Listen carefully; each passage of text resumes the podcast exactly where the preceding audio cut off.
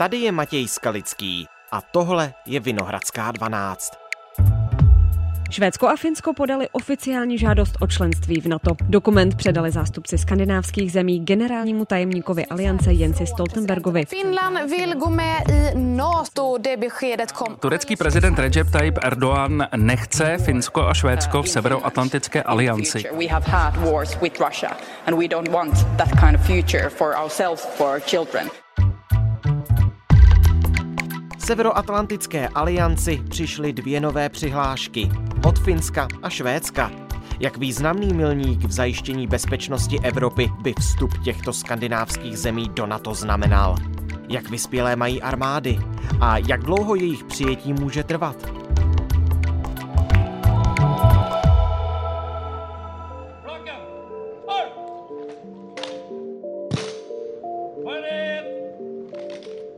Dnes je čtvrtek, 19. května.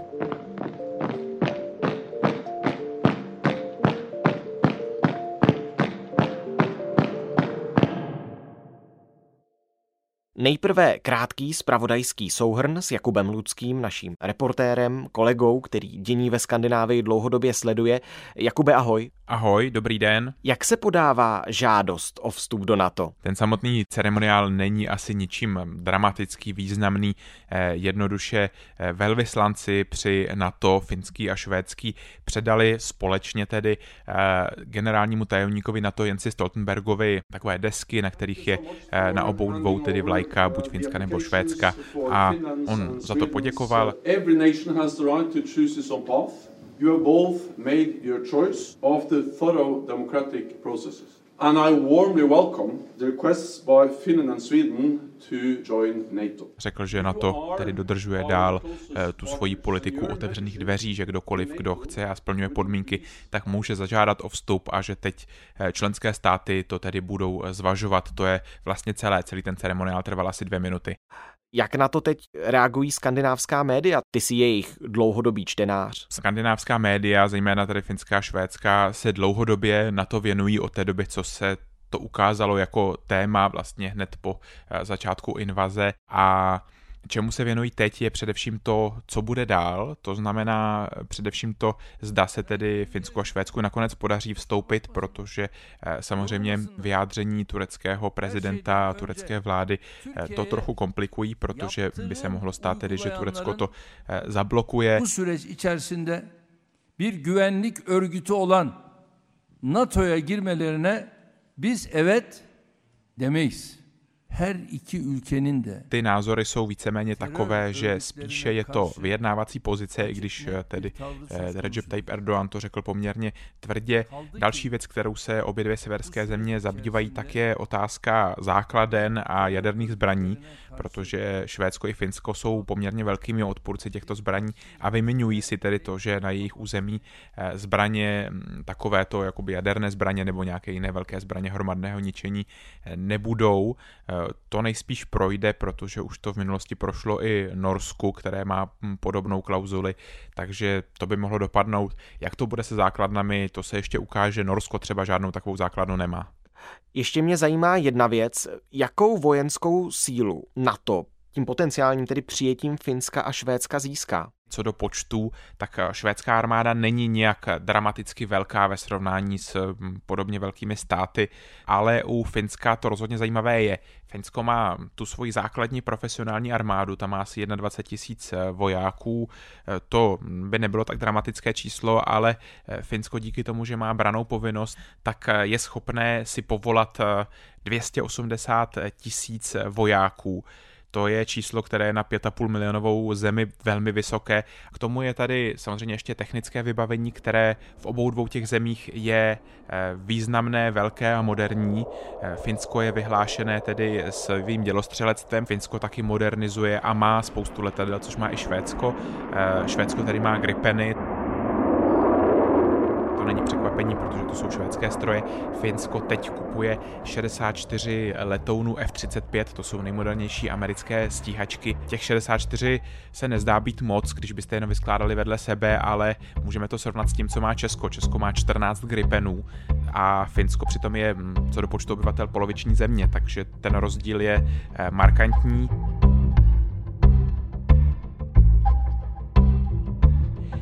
Pokud je o vojenskou techniku, tak ještě stojí za to zmínit, že zejména Švédsko tedy je velkým vývojářem zbraní a to velmi moderních zbraní, které jsou zajímavé, kromě Gripenů, které asi známe, tak možná už eh, někdo slyšel z těch zbraní, které zamířily na Ukrajinu, eh, rakety Enlo, což jsou rakety, které jsou vyvíjené společně s Velkou Británií, nebo rakety AT-4, což jsou všechno rakety, které jsou určené proti tankům nebo nějakým jiným obrněným vozidlům, které jsou eh, lehké, které jsou na jedno použití sice, ale velmi levné ve srovnání třeba s těmi americkými Javeliny. A pak jsou tady ještě ponorky a loďstvo. Švédsko má velmi zajímavé ponorky. To jsou ponorky, které eh, jsou založené na Stirlingově motoru, které mohou být extrémně tiché pod vodou, což je pro ponorky velmi důležité a které jsou schopné hm, hlídkovat v Baltském moři velmi dobře, což eh, pro Rusko nepochybně eh, bude něco nepříjemného. Takže o ty ponorky určitě bude i mezi členskými státy na to zájem jednak proto, aby hájili Baltské moře třeba, ale taky proto, že by si je teď spíš, tím, že jsou tedy jasně daní spojenci, mohli koupit. Jakub Lucký, kolega ze zahraniční redakce. Díky moc. Díky, naslyšenou. A teď o něco podrobněji s expertkou na obranu a bezpečnost, ředitelkou analytického centra DevSec Innovation Hub Kristýnou Soukupovou. Dobrý den. Dobrý den. Jak významným krokem je vstup Finska a Švédska do Severoatlantické aliance? Určitě významným krokem, protože to jsou vlastně po konci studené války dva státy, které by vstoupili do NATO a, a nemají za sebou Varšavskou smlouvu hmm. anebo nějakou socialistickou nebo komunistickou e, minulost. Hlavně po těch desítkách let a tuším u Švédska dvoustech letech neutrality. Tak i ta neutralita hraje obrovskou roli. Nicméně musíme říct, že e, jak Finsko, tak Švédsko s NATO spolupracuje dlouhodobě, e, účastňuje se mezinárodních misí, jak teda NATO, tak OSN, takže neutralita neznamená to, že by neměli schopnou nebo modernizovanou armádu. Ale ten vstup byl očekávatelný. No za současné bezpečnostní situace ano. Švédsko třeba před pár lety v reakci na tu ruskou hrozbu znova představilo povinnou vojenskou službu. Hmm. Jak to může posílit na to jako celek? Vstup dalších dvou zemí, dvou skandinávských zemí? To posílení je samozřejmě jednoznačné v tom, že přistupují další dvě jak jsem řekla, modernizované, schopné a vycvičené armády.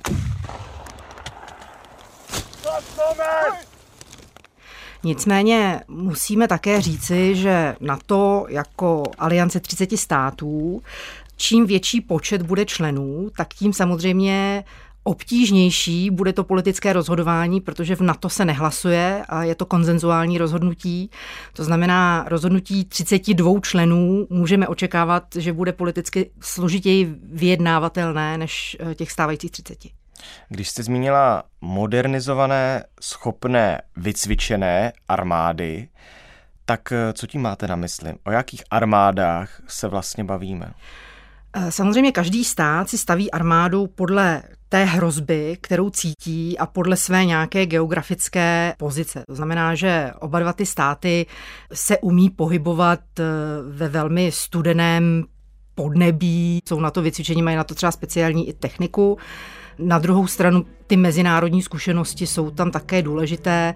Eh, důležité je to i z hlediska interoperability, to znamená schopnosti té techniky, ale i těch vojáků pracovat s jinými armádami Severoatlantické aliance.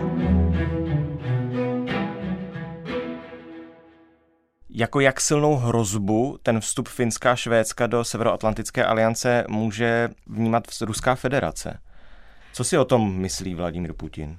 Do hlavy Vladimíra Putina bohužel nikdo v současné době nevidí, nebo vlastně nikdy neviděl. Eh, musíme ale říci, že tak jak Severoatlantická aliance po konci studené války tvrdí, že tedy přibírání nových členů a ten ten postup na ten východ od svých tradičních hranic hrozbou pro Rusko není, tak stejně tak Rusko říká vlastně od konce té studené války, my to ale jako hrozbu cítíme. A dokonce se vede taková debata, že Severoatlantická aliance měla někdy začátkem 90. let slíbit, že k té expanzi nikdy nedojde. Objevují se vždycky takové články, že teda ten důkaz se našel, pak se nenašel a, a jestli to teda bylo psané, nebo jestli to bylo řečeno jenom v nějakém jednání. No ale Finsko a Švédsko teď eh, říkají, že ten vstup do NATO činí právě z toho důvodu, co rozpoutal Vladimír Putin na Ukrajině tak on se tomu asi úplně nemůže divit, bych tak nějak řekl. A co jsem tak zaznamenal, tak v jednu chvíli říká, že to je chyba, že třeba Finsko se rozhodne vstoupit do NATO, mají spolu společnou hranici, připomeňme, s Ruskem a na druhou stranu říká, že mu to vlastně nevadí. Tak jak to číst? Jak číst ty reakce z Ruska? Já bych tohleto si dovolila číst chronologicky. Když si vzpomenu na ten jeho první projev, kdy vlastně oznamoval tu speciální vojenskou operaci a vyhrožoval, že jakmile se začne dít něco, co se mu nebude líbit, takže ta odveta bude v moderních dějinách eh, pro nás nepředstavitelná. Speciální vojenské operace k demilitarizaci i denacifikaci Ukrajiny. A teďkon už vlastně, ale ten poslední projev byl o tom, no mě to vlastně nevadí, hmm. ale ono bude záležet na tom, jak vlastně začnou vyzbrojovat a co tam teda bude za ty zbraně a tak dále. U России chtěl bych vás proinformovat, уважаемые kolegy, нет problém s těmi государствами. Нет. To znamená, že tady je určitý signifikantní posun i v té rétorice. Očekáváte, že jakmile Finsko a Švédsko vstoupí, že tam bude cíl rozmístit třeba také nějaké základny na to, na území těchto dvou států? To záleží na těch státech samotných. Ty státy to musí chtít, musí to přijmout. Samozřejmě to musí schválit parlament a musí to mít ten politický backing. Takže tohle to se nedá předjímat. Musíme ale také říci, že ten vstup nebude okamžitý. Co to znamená? Ten tradiční postup, kterým si prošla i Česká republika, bylo, že došlo k nějakému membership action plánu, to znamená těm přístupovým vyjednáváním, kdy Česká republika musela splňovat kritéria ve třech základních eh, skupinách, to znamená politická, vojenská a ekonomická. A Severoatlantická aliance samozřejmě pomáhala s plněním těchto požadavků a potom vlastně došlo k pozvání Severoatlantické aliance vůči České republice k tomu, aby se stali členy. A až poté vlastně se podepsal protokol, který vlastně podepsali zástupci Severoatlantické aliance, kteří v té době byli členy, že souhlasí s přijetím České republiky. Česká republika obdržela oficiální pozvání do Severoatlantické aliance. V tomto okamžiku eh, podepsali dokumenty všichni tři ministři zahraničí eh, České republiky, Maďarska a Polska a nyní to stvrzuje podpisem i americká ministrině zahraničí Madeleine Albrightová. Mnoha staletí dramatické existence našeho státu je jeho bezpečnost konečně pevně a dobře zaručena. Václav Havel v projevu ke vstupu České republiky do NATO označil dnešní den za jeden z nejdůležitějších okamžiků naší historie. Ale potom vlastně musí dojít k tomu, že všichni členové, to znamená v současné době všech 30 členů Severoatlantické aliance, musí tento protokol ratifikovat. To znamená, že to musí projít velmi často tedy nějakým parlamentním schvalováním. A to třeba u České republiky nebo i třeba u Černé hory trvalo dva roky, mm-hmm. než to vlastně všechny ty státy schválily. Takže od toho podepsání toho protokolu třeba až dva roky. Ratifikuje ho v případě Finská, Švédská, eh, Turecko?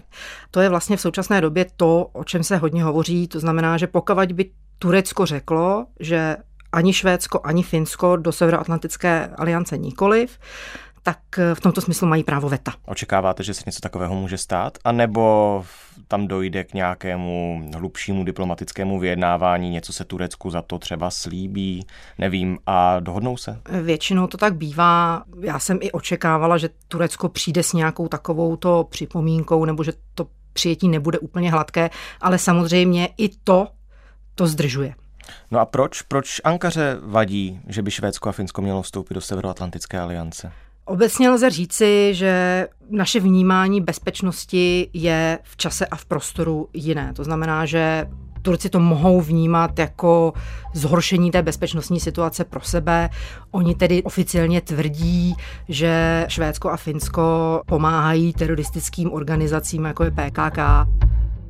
Podle něj jsou severské země sídlem teroristických organizací, jako je kurdská strana pracujících. Mluvčí prezidenta Erdoana čerstvě zdůraznil, že ovšem nechce Turecko jejich vstup do obraného spolku blokovat, ovšem požaduje po těchto státech změnu přístupu ke kurdské straně pracujících. Má výhrady zejména k tomu, jak se Švédsko staví ke stoupencům takzvaného Gílenova hnutí, které tedy eh, on sám obvinuje z údajných příprav státního puče proti němu z roku 2016 do jaké míry toto je založené na pravdě, nebo jestli chtějí dělat jenom obstrukce, to asi těžko říci.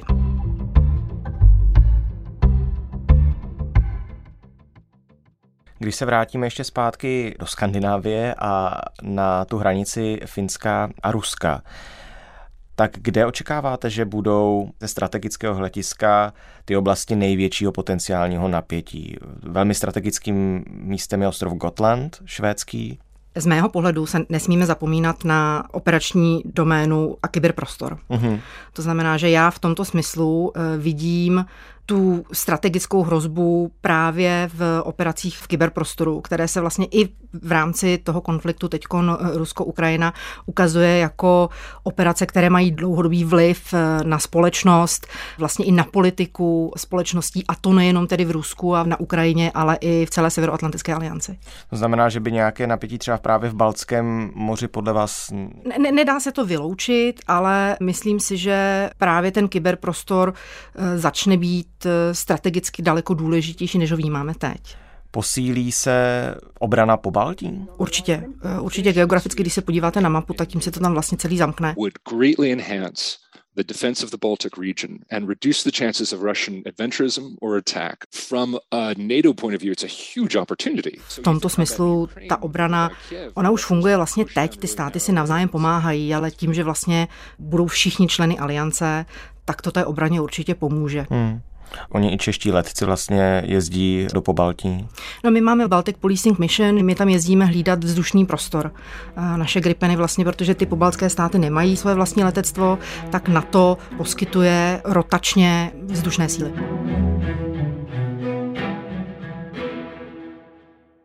A jaké výhody by mohly plynout ze vstupu Finska a Švédska do NATO Česku? Posílí se tím naše obrana nějakým způsobem? Samozřejmě vstupem dalších dvou silných armád benefituje i Česká republika.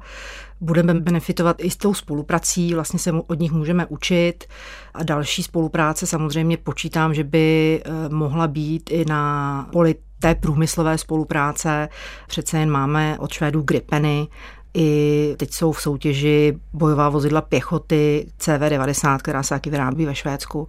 Obecně ten švédský obranný průmysl je celkem vyspělý. To znamená, že bychom mohli teď i snadněji navozovat nějaké kontrakty na vojenskou techniku, když bude Finsko a Švédsko v NATO? Já si myslím, že to bude snadněji oběma směry.